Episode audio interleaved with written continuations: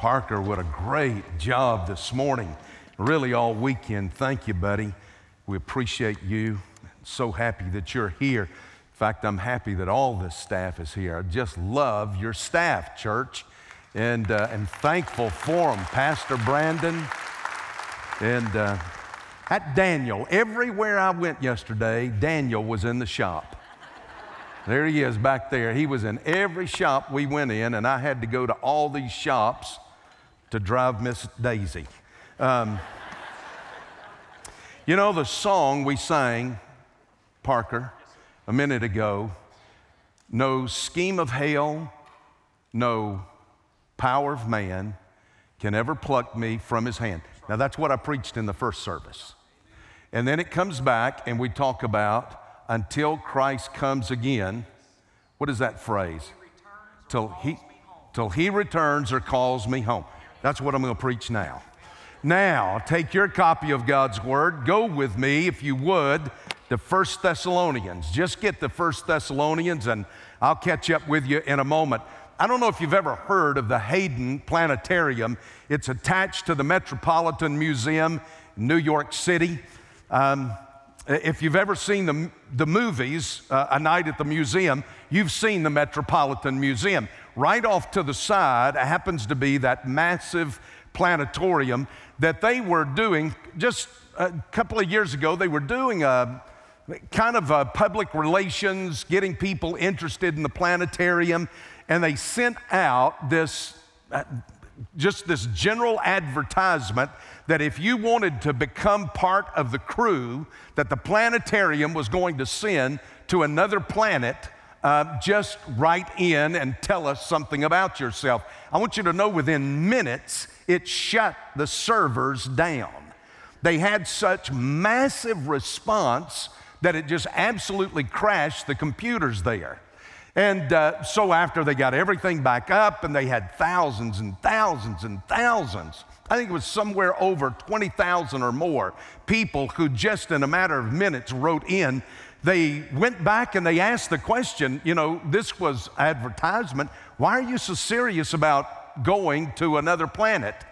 The number one answer, the anxiety here on earth.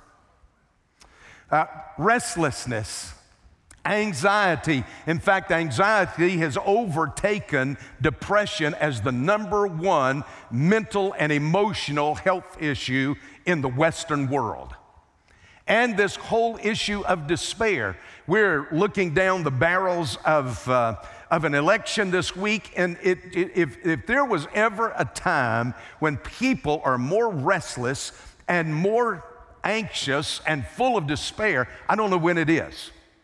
But that's where the world is. That's where we are right now today. Paul had an entire church just like that. It was the church at Thessalonica. Now, just back in March, Deb and I, for about the 12th or 13th or 14th time, had taken a group to Greece. We happened to go down and start in Neapolis, where Paul landed. You walk up the Via Ignatia, the Ignatian Way, the old Roman road is still there. You walk up from Neapolis to the city of Philippi. And from Philippi, you can follow the Via Ignatia all the way across the northern part of Greece, or in that day it was Macedonia. And we walked there. Paul went there. Paul went into the city of Philippi. If you remember what happened there, he led Lydia to the Lord. Lydia came to Christ there. Church started in her house. And then Paul cast the demon out of the little slave girl, and the city just practically rioted. They took Paul and Silas. They beat them with rods. They put them in chains. They put them in stocks, and they threw them in the prison there. And you remember the story. At about midnight, the earthquake came, and the chains fell off, and the prison door opened, and the jailer there was gloriously saved, he and his entire house. Well, Paul leaves the city of Philippi, and he goes over to the city of Thessalonica. But he's not there but about 15 days. I can't figure that he is there. I can't find it in Scripture that he's there more than about 2 weeks, little over 2 weeks, and there's a riot there. Everywhere Paul went, they rioted. You ever stop and think about that? Everywhere the preacher shows up, there's a riot. They rioted there in Thessalonica. He leaves there, skips out. He beats the crowd out of town, gets over to Berea, is there just for a day or two, leaves there, goes down, gets in a boat, and goes to Athens. And from Athens, he goes down to Corinth. And he leaves Timothy and Silas back up at Thessalonica. And so he says to them, you join me as quickly as you can. They do join him, and they tell him, we've got some issues in the church back in Thessalonica.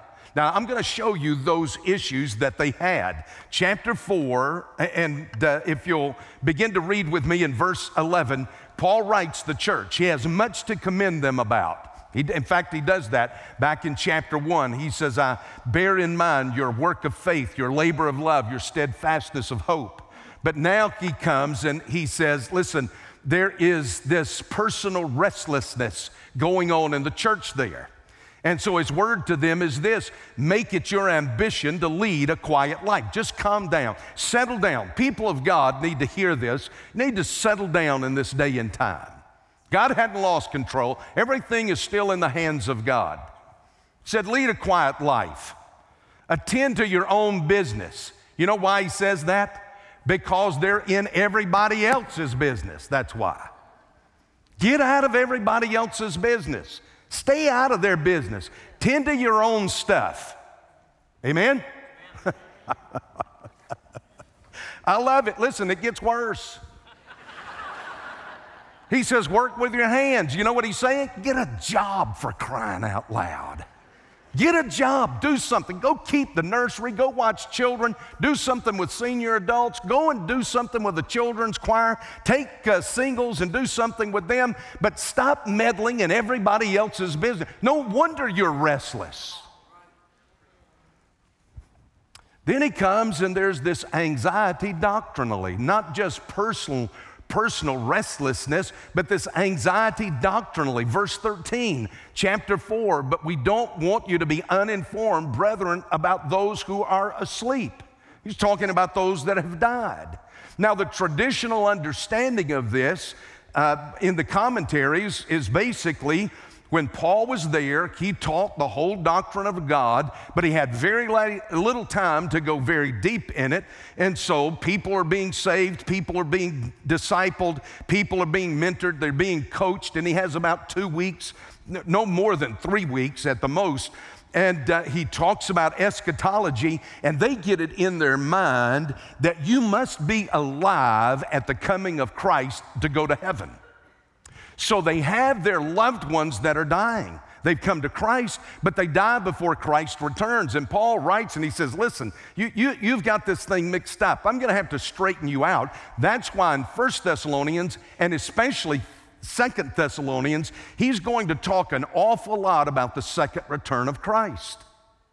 So he wants them to know, we don't want you to be ignorant. We don't want you to have this anxiety doctrinally. Now, let me tell you, we're living in days where people, even in the church, are full of anxiety because they are just messed up on their doctrine. Just, hey, amen. Now, we'll get out of here a lot quicker if you amen me. If I got to take time to do it myself, well, there it is. You know, we are just messed up doctrinally.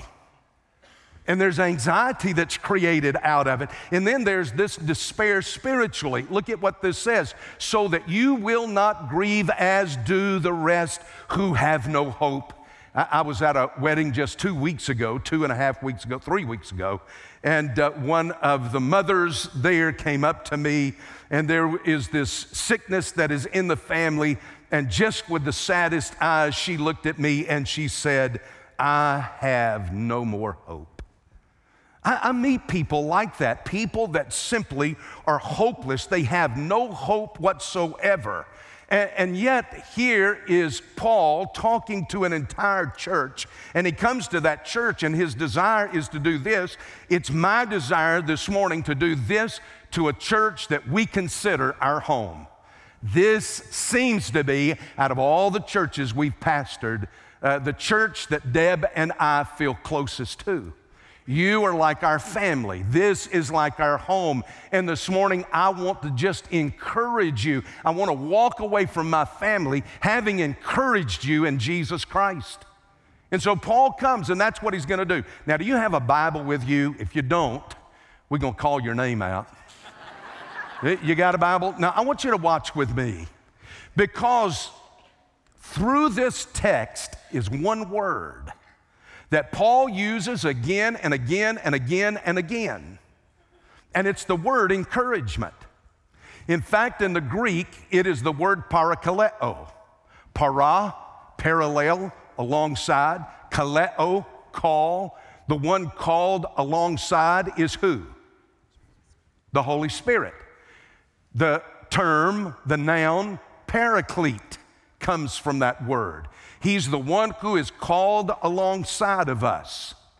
When it is a verb, it is the verb that means to encourage. One who comes next to you to encourage you. Now, if you've got your Bibles, I'm going to show you something, because it's just like this subterranean water system flowing underneath the text, and it will spring up like an artesian well. It will just spring up. It springs up here and here and here 7 times. Watch this. Chapter 3, verse 2. We sent Timothy, our brother and God's fellow worker in the gospel of Christ, to strengthen and parakaleo, encourage you as to your faith. Chapter 4, verse 1, finally then, brethren, we request and exhort. There's the word, parakaleo. It's translated exhort here. Encourage and exhort you in the Lord Jesus. Look down to verse 10. For indeed, you do practice it toward all the brethren who are in Macedonia. That's love. He's talking about the way they love one another. He says, you do practice it. We urge you. There's the word again. Parakaleo, we urge you, brethren, to excel still more. We encourage you. You can put encourage in every one of these. Verse 18, chapter 4, therefore comfort. It's translated yet a fourth way. You can say, therefore encourage one another with these words. Chapter 5, verse 11, therefore encourage one another and build up one another just as you are doing. Look at this. This is just amazing. Verse 14, we urge you, we encourage you, brethren, admonish the unruly, encourage the faint-hearted, help the weak, be patient with everyone. 7 times that word. Now, let me tell you something. When the Holy Spirit moves on Paul to use a word 7 times, you can be sure he's drawing your attention to it. How do we encourage? Do you encourage each other in this church? Do you encourage each other as brothers and sisters in Jesus Christ? Is there a ministry of encouragement that takes place in this church and among this fellowship? That's what Paul is doing here as pastor. He's coming alongside them, and he says, I'm coming here, and I am trying to encourage you, and I want you to encourage one another with these words. Now, what is he going to talk about? He's going to talk about the second coming of Christ. Well, really, he's going to talk about the rapture of the church. Don't confuse that with the second coming of Christ. Now you say, preacher, I don't believe in that. Well, hey, that's all right. You can be wrong if you want to. That'll be okay with us. If you want to hang out down here, but I'm going to go. When he comes, I'm gone. Well, now here we go. I want you to understand something. In these days where there's this restlessness personally, and there is this anxiety in our lives doctrinally, and when there is this despair of hope, I want you to understand that a confidence in the coming of Jesus Christ will eliminate your fear and will evaporate your insecurities. Now, don't make me say that again, okay? It will eliminate your fears and evaporate your insecurities. It will give stability to your life. Now, let me show you something. You can count on the fact that Jesus Christ is coming again. And when he comes, I'm going to show you 3 things.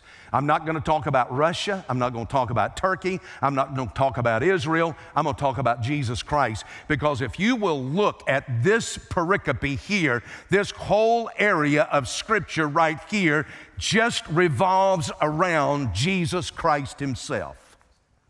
So when he comes, let me tell you something, you can be assured of his coming majestically.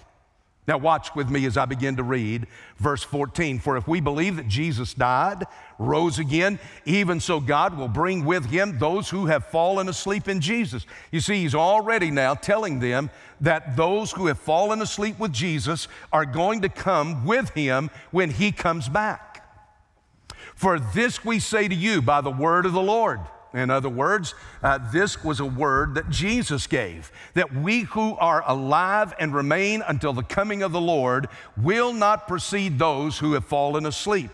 For the Lord himself will descend. There's your major verb in this pericope, will descend. That literally means to move from this platformed area here down to this platformed area here. There is going to be a descent. Jesus Christ himself. Do you see that in verse 16? For the Lord himself. That's emphatic. I'm going to come back to that. Will descend from heaven with a shout, with the voice of the archangel and the trumpet of God. Now listen. Those three things right there, those three things we are told right there, give us everything we need to know about the coming of Christ. He's going to come with a shout. Now, that word is a word that describes a general speaking to his troops. How a general would address his troops. I don't know what it was like that night there at the river where Caesar, with his 600 German personal bodyguards, when he crosses the river, and he knows that in crossing the river, he is going to set in motion war against Rome itself and Pompey. Yet I can't imagine what it sounded like when he looked at those 600 German troops and he said, "Cross the Rubicon." I don't know what it sounded like, but I guarantee you, I bet it sounded majestic. I don't know what it was like that night when Napoleon looked at his generals there at the Battle of Austerlitz, and he told them, "You seize the bridge and we take the country." And there at Austerlitz, he gave the command, and those generals seized the bridge. And I don't know what it sounded like, but I can assure you, when Napoleon spoke, it must have sounded majestic. Do you know the entire French army surrendered to him when he escaped from the island of Elba? Did you know that? They sent the entire French army after they thought they had put him off on the island of Elba and had secured him on an island. He got a rowboat with about 3 other men. They rowed to the shore of France. Word got back to Paris that Napoleon had escaped, and they sent the entire French army out to get him. And Napoleon looks at the French army and he says, "I am your emperor," and the entire French army surrendered to him. Go read some history. They did. I don't know what that must have sounded like, but I bet it sounded majestic. I have no idea what it was like with Rochambeau and Lafayette when Washington looked at them and ordered them to fire on Yorktown at the fort there where Cornwallis was bottled up, but I bet it sounded majestic and it won the American Revolution. I have no idea what it was like when Pickett rode down that tree line speaking to 15,000 troops that would charge up Cemetery Ridge. I don't know what it sounded like, but I bet it sounded majestic. And I can tell you that when we hear that shout, it's going to be majestic. When he comes back, he will come back majestically. He's going to come with a shout, but he's going to come with the voice of an archangel. Now, have you ever heard an angel speak? I have.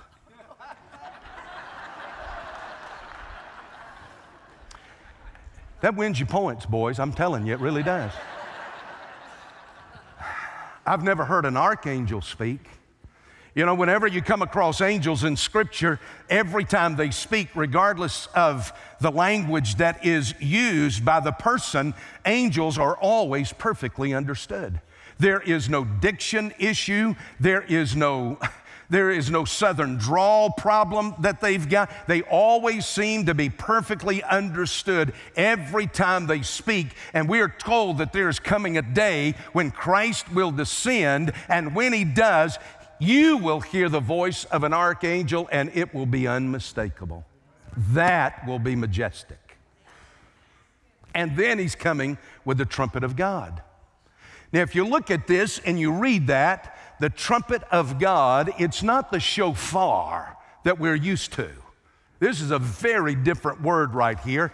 In fact, if you'll just flip back to 1 Corinthians chapter 15, Paul uses that word, 1 Corinthians chapter 15, when he says this, verse 51, behold, I tell you a mystery. You will not all sleep, but we will all be changed in a moment, in the twinkling of an eye, at the last trumpet.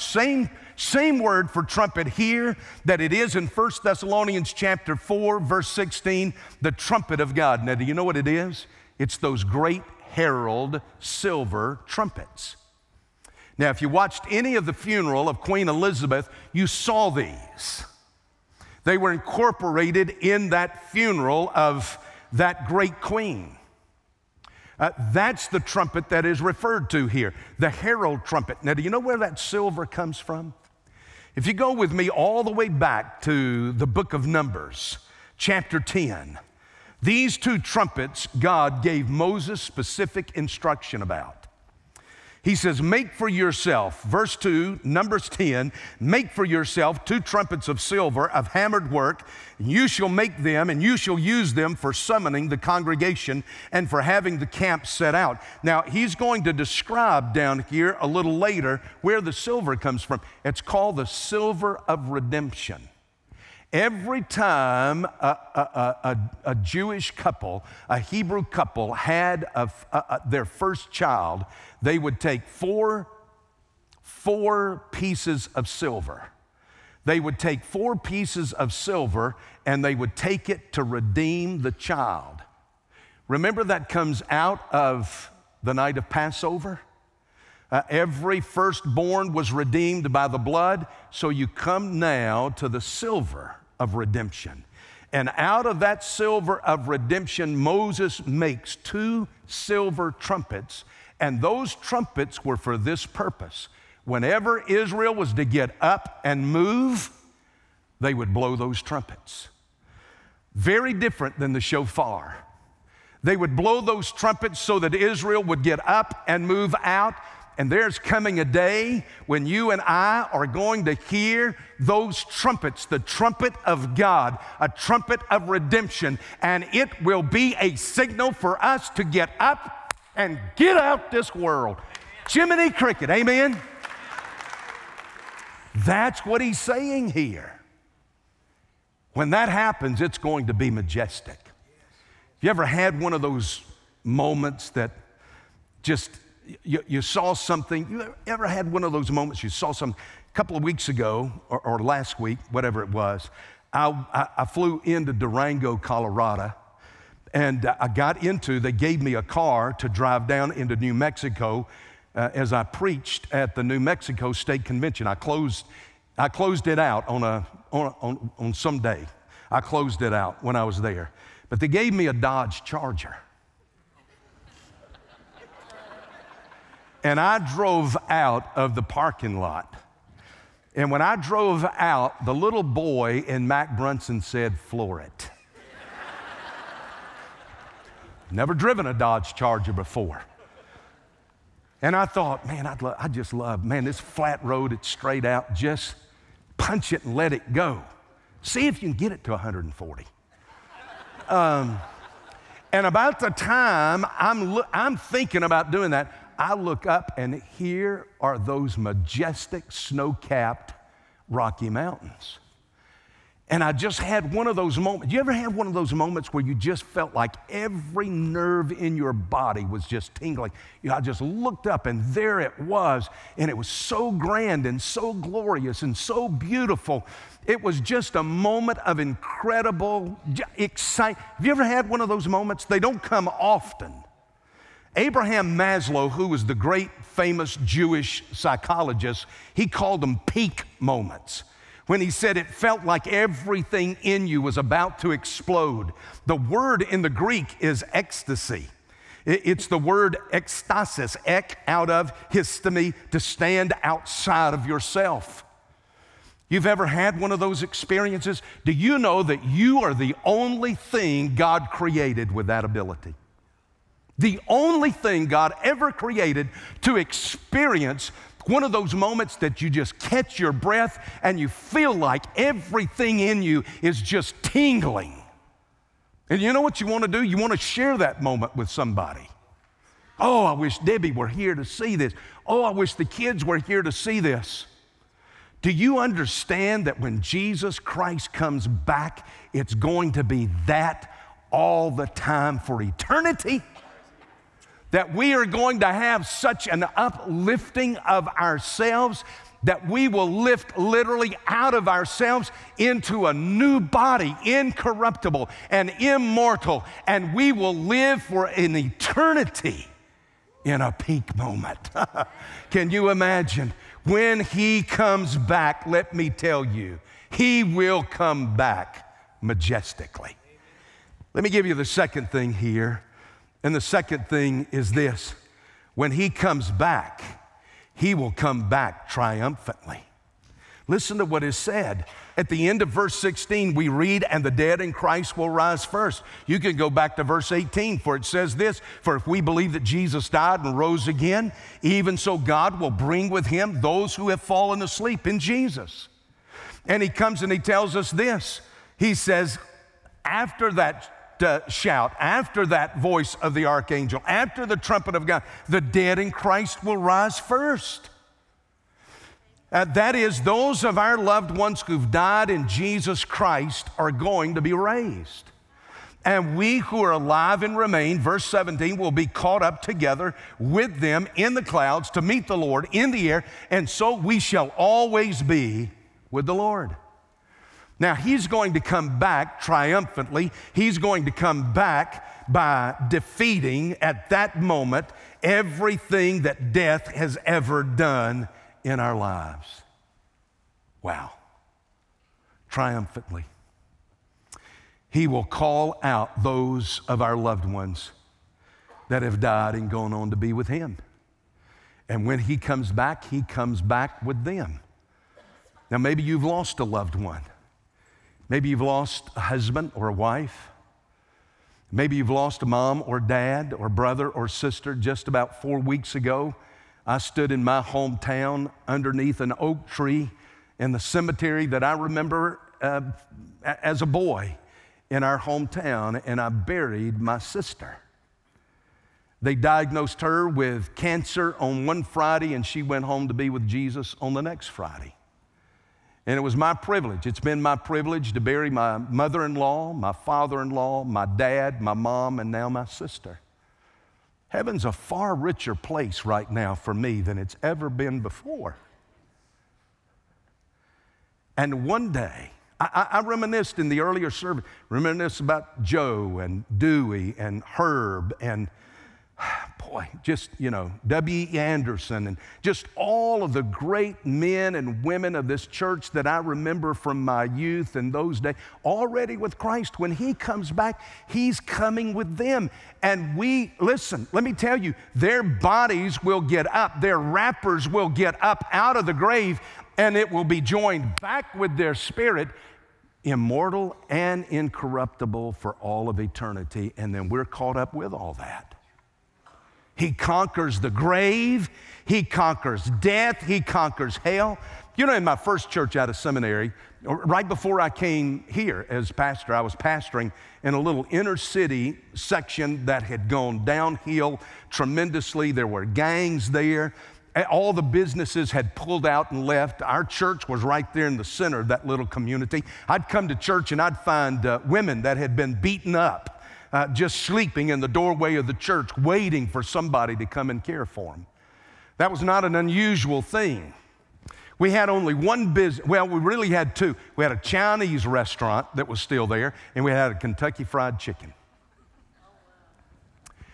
One day down there at the Kentucky Fried Chicken, something that happened, you know, from time to time. This guy came in, had a gun out, pointed it at the girl behind the desk, said, take that box right there and put all the money in it.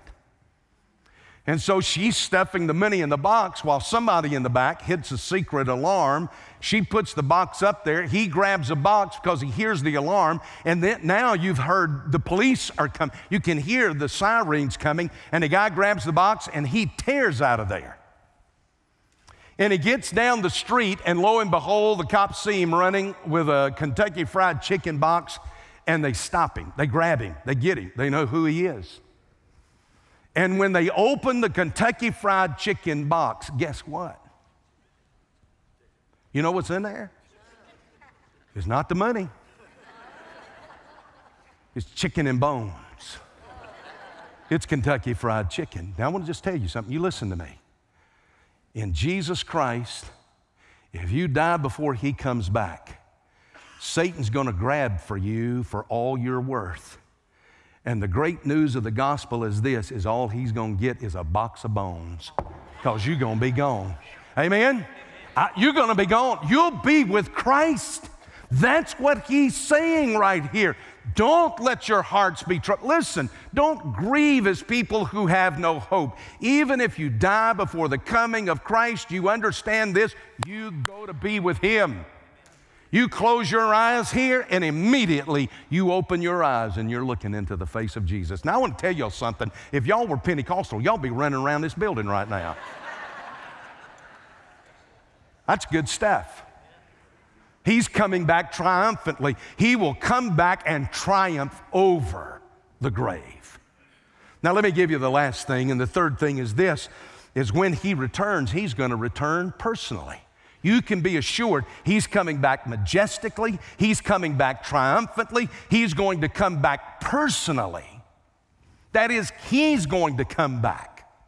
I don't know if you've ever noticed this before, but at the end of every chapter in 1 Thessalonians, it ends with a word about the second coming of Christ.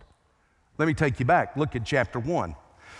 Chapter 1, verse 9, verse 10, for they themselves report about us what kind of reception we had with you and how you turned to God from idols to serve a living and true God and to wait for his Son from heaven. You see that? Whom he raised from the dead, that is Jesus, who rescues us from the wrath to come. Now, I'm a pre-trib. I think he's going to rapture us out before the tribulation. You may be a mid-trib. You may be a post-trib. I'm going to tell you again, if you want to hang out here, but when he comes, I'm gone. He comes to save us from the wrath to come. But you say, we deserve it. Brothers and sisters, yes, we deserve it. The good thing of the gospel is this, he doesn't give us what we deserve. He gives us grace. Now, look at chapter 2, verse 19. For who is our hope or joy or crown of exaltation? Is it not even you in the presence of our Lord Jesus at his coming? Look at the end of chapter 3, verse 13. So that he may establish your hearts without blame and holiness before our God and Father at the coming of the Lord Jesus Christ with his saints. We're reading the end of chapter 4 right now, so go to the end of chapter 5, verse 23. Now may the God of peace himself sanctify you entirely, and may your spirit and soul and body be preserved completely without blame at the coming of our Lord Jesus Christ. Man, it is just, he's coming, he's coming, he's coming, he's coming. Now, let me show you something grammatically here that is very important, I think. Go back to chapter 1 and verse 10, where it says, and to wait for his Son from heaven. In the Greek, that is ek uranon. Uranos is heaven. Ek is out of heaven. He is coming out of heaven. Now, here is the perspective that Paul is using when he uses that little preposition there, ek. It is coming. It's as if we're standing here on earth and we look up and he is coming out of heaven. Now, that's going to shift. Watch the shift in chapter 4. You come to chapter 4 and look at what he's going to say there. He is going to come, we are told, from heaven. He is going to come not just down from heaven, he is now up uranu, from heaven. The perspective is this. It is a looking at one going away from you. Is if Paul says, now here we are in heaven, and I'm watching now as Jesus Christ stands up from the throne and he steps down onto a cloud and he goes from heaven. One is he's coming out of heaven. One is he's coming from heaven. The whole emphasis of both is that it is Jesus Christ who is coming.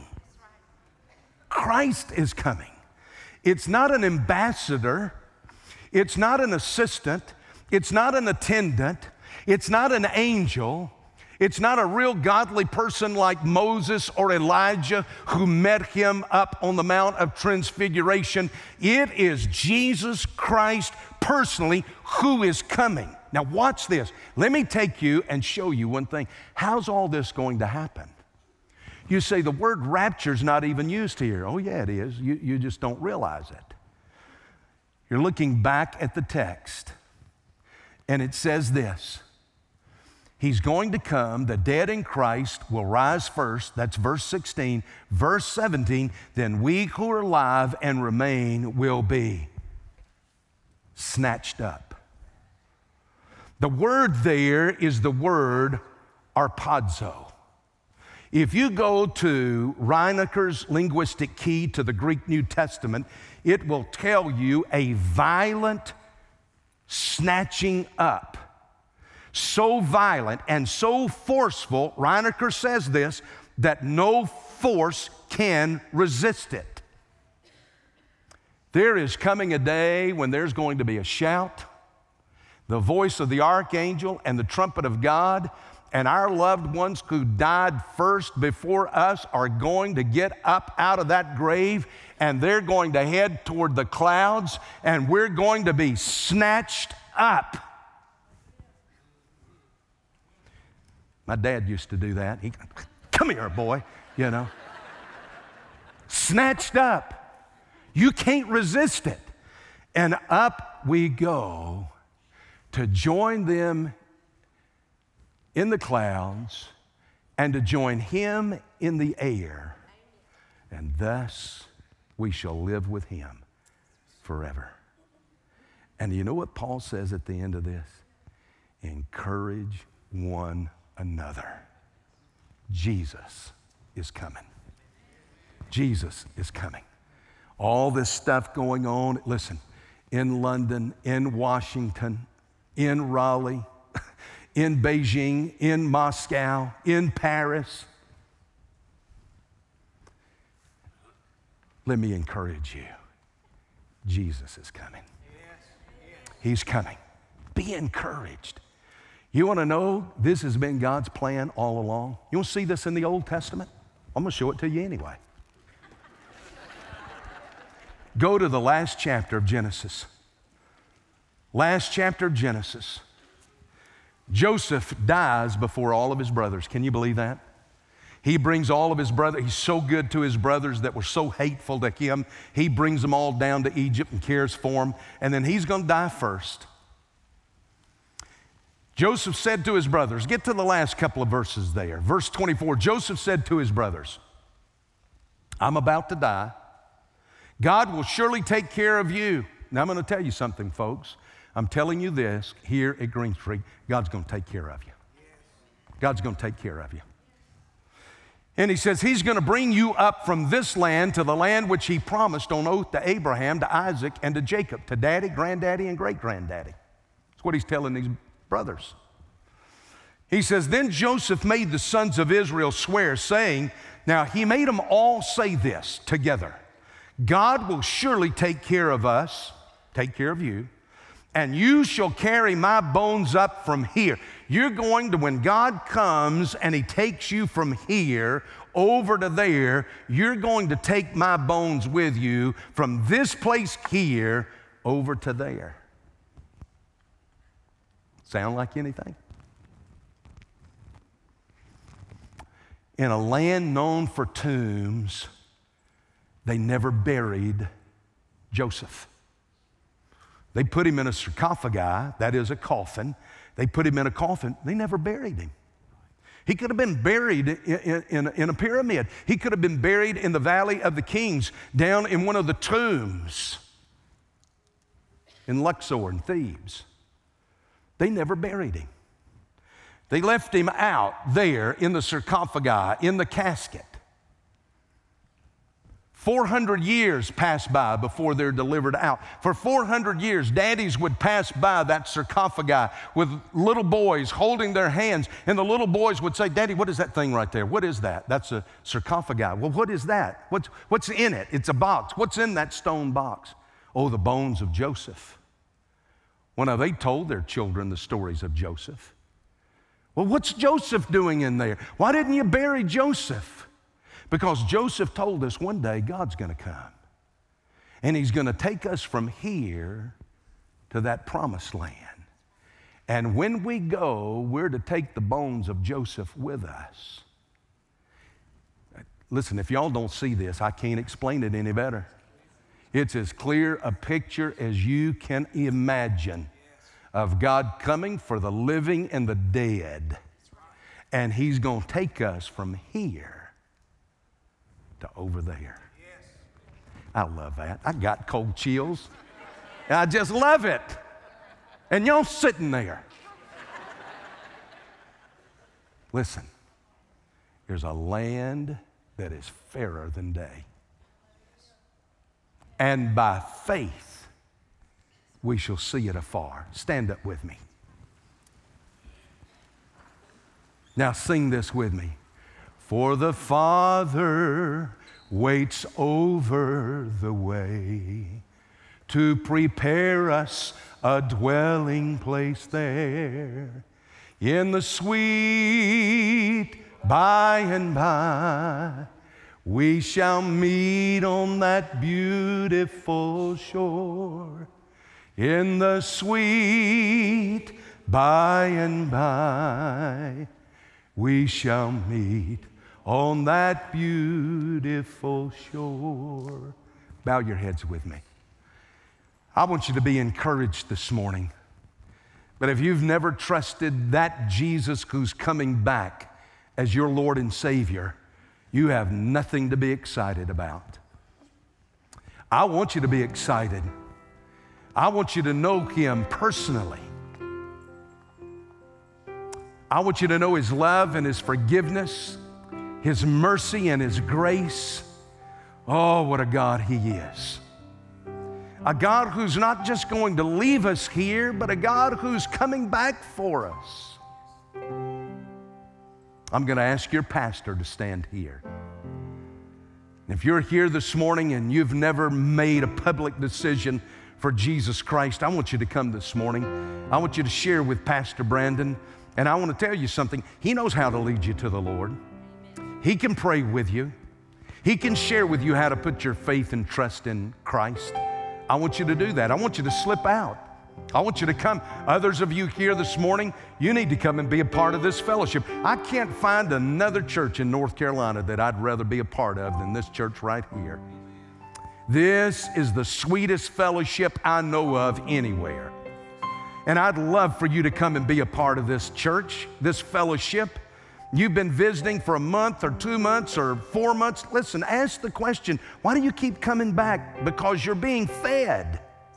You love the fellowship. God is speaking to you. Why not come and be part of this body of Christ? Why not step out and say, we're going to nail down this issue this morning. We're coming to be a part of Green Street. Some of you here this morning, maybe you just need to get to the altar.